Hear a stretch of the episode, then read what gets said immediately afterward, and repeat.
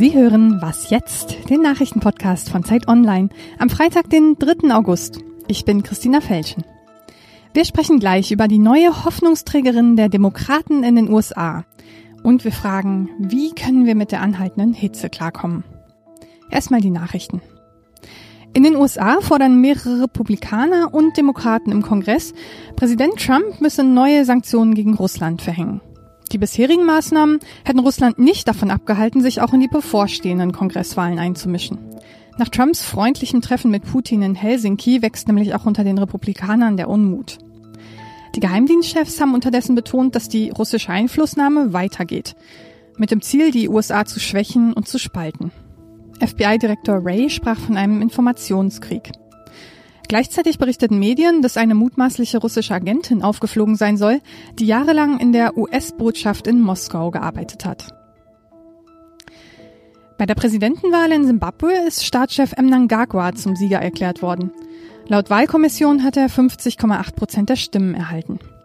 Die Opposition lehnt das Ergebnis ab und wirft der Regierung Betrug vor. Schon vorher waren Oppositionsanhänger auf die Straße gegangen, weil sie Wahlmanipulationen befürchteten. Die Proteste wurden dann von den Sicherheitskräften niedergeschlagen und dabei wurden sechs Menschen getötet. Außerdem hat die Polizei das Büro der Oppositionspartei gestürmt und 16 Menschen abgeführt. Die Lage ist weiter angespannt. Die Armee patrouilliert durch die Straßen der Hauptstadt Harare. Wahlsieger Mnangagwa war der Stellvertreter des autoritären Machthabers Mugabe, der Simbabwe 37 Jahre lang regiert hat, bis er dann im Herbst gestürzt wurde. Der Redaktionsschluss für diesen Podcast ist 5 Uhr.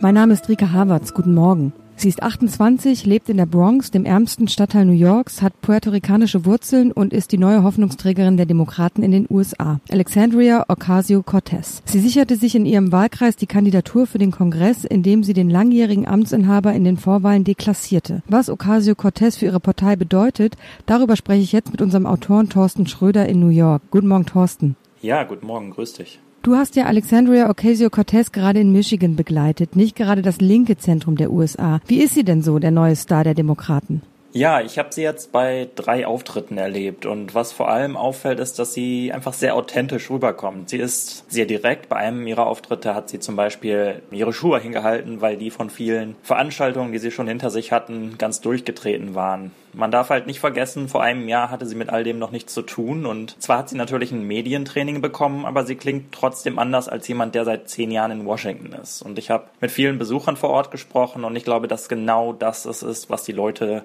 sich im Moment wünschen. Politiker, die eben nicht möglichst umständlich formulieren, um sich nicht angreifbar zu machen, sondern wirklich authentisch sind und sagen, was sie denken. Und politisch steht sie ja auch eher links für demokratische Verhältnisse, oder? Ja, das stimmt. Sie spricht zumindest auf großer Bühne Forderungen aus, vor denen viele in der eigenen Partei zurückschrecken. Zum Beispiel die staatliche Krankenversicherung für alle, ein Mindestlohn von 15 Dollar oder die kostenlose staatliche College-Ausbildung. Ocasio setzt sich aber auch ein für die Abschaffung der Zollbehörde ICE zum Beispiel, die gerade wegen der Trennung von Familien an der Grenze schwer in die Kritik geraten war. Was man nicht vergessen darf, zwar sind das in den USA vor allem auf nationaler Ebene tatsächlich sehr linke Positionen, aber aus deutscher oder europäischer Sicht ist das Programm immer noch sehr zahm. Also zumindest mit Sozialismus, den Kritiker ihr gerne vorwerfen, hat das wenig zu tun.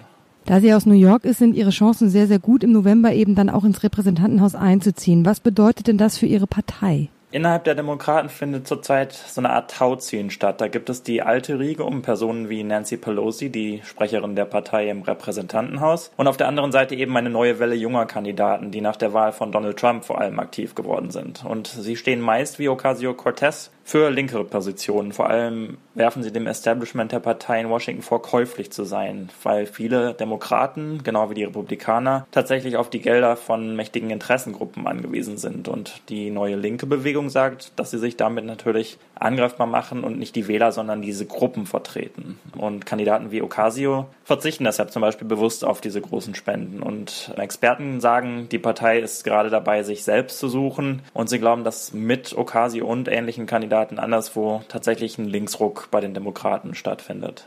Und Donald Trump, hat er denn schon mal was zu Ocasio-Cortez gesagt oder ignoriert er das erstmal weg?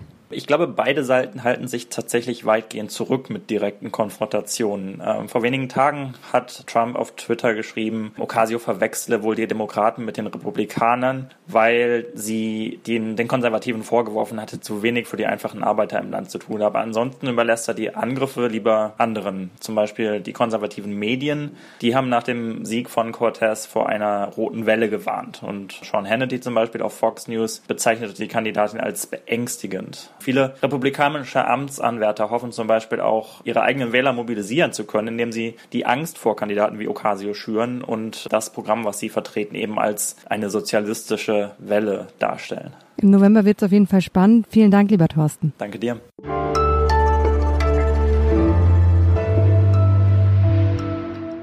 Und sonst so? Eine Fliege, zwei Mücken, eine Hummel, drei Schmetterlinge. Haben Sie heute ein bisschen Zeit und ist es nicht sowieso zu heiß, um sich viel zu bewegen? Dann setzen Sie sich doch in den Garten oder die Laube und zählen Insekten. Dazu hat der Naturschutzbund aufgerufen. Bis zum 12. August soll jeder, der ein Faible für Insekten hat, in einer Stunde alle vorbeifliegenden und krabbelnden Insekten zählen. Im Juni hatte der NABU schon einmal gesagt, dass man das machen soll, aber jetzt im Spätsommer sind noch einige Insekten mehr geschlüpft. Die Zählung soll dazu dienen, herauszufinden, wie häufig und an welchen Orten es bestimmte Arten gibt. Die rasche Studiozählung hat ergeben, null Fliegen oder Mücken im dunklen, fensterlosen Raum. Zum Glück für die Insekten.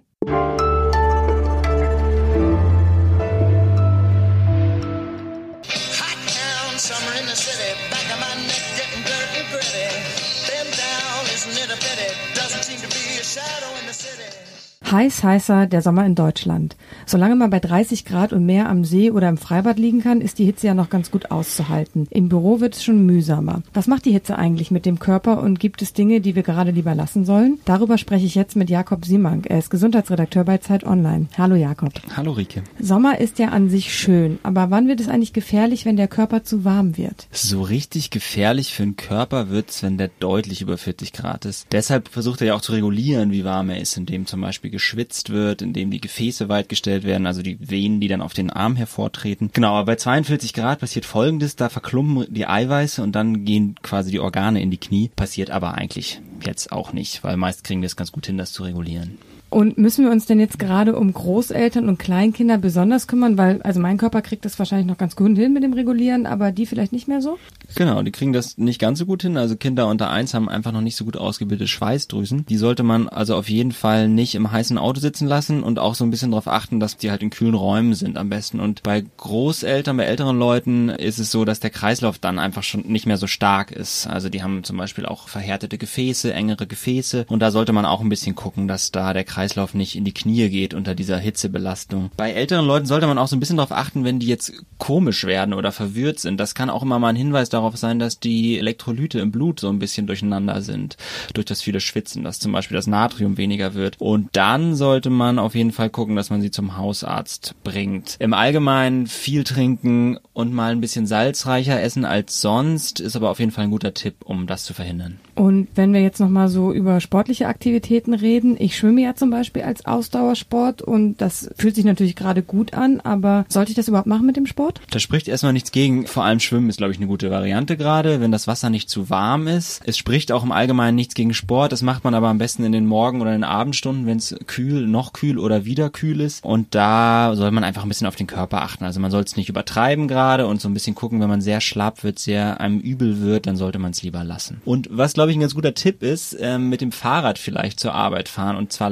langsam, weil da hat man schön viel Fahrtwind, dann verdunstet Feuchtigkeit auf der Haut und das kühlt den Körper schön runter. Okay, das heißt, ich fahre mit dem Rad zur Arbeit, ich bewege mich nicht zu viel und dann gehe ich abends mit Freunden grillen und kann ich dann einfach den Kartoffelsalat mit der Mayonnaise essen und das Geflügel oder soll ich das lieber sein lassen? Hängt ein bisschen davon ab, wie lange der schon draußen stand. also im Allgemeinen ist es so, dass natürlich bei diesen Temperaturen sich Keime ziemlich wohlfühlen, im Mayonnaise zum Beispiel, Milchprodukten, Staphylococcus aureus, der dann so Magen-Darm-Sachen irgendwie, also Durchfall und Erbrechen irgendwie verursachen kann oder auch Salmonellen beim Geflügel. Das heißt, wo man wirklich darauf achten sollte gerade, ist die Kühlkette. Man kann dann vielleicht sogar mal zum Supermarkt fahren mit einem Kühlbox in einem Auto oder mit der Kühlbox dann auch gleich zum Grillen und so ein bisschen gucken, dass der Kartoffelsalat nicht stundenlang in der Sonne steht. Vielen Dank, lieber Jakob. Sehr gern. Das war's für heute bei Was Jetzt, dem Nachrichtenpodcast von Zeit Online. Eine neue Folge gibt's am Montag wieder. Bis dahin, schönes Wochenende an einem möglichst schattigen Plätzchen. Schnitzel Pommes in der Kantine? Ich esse, glaube ich, eher eine Suppe. ich glaube, ich esse gar nichts.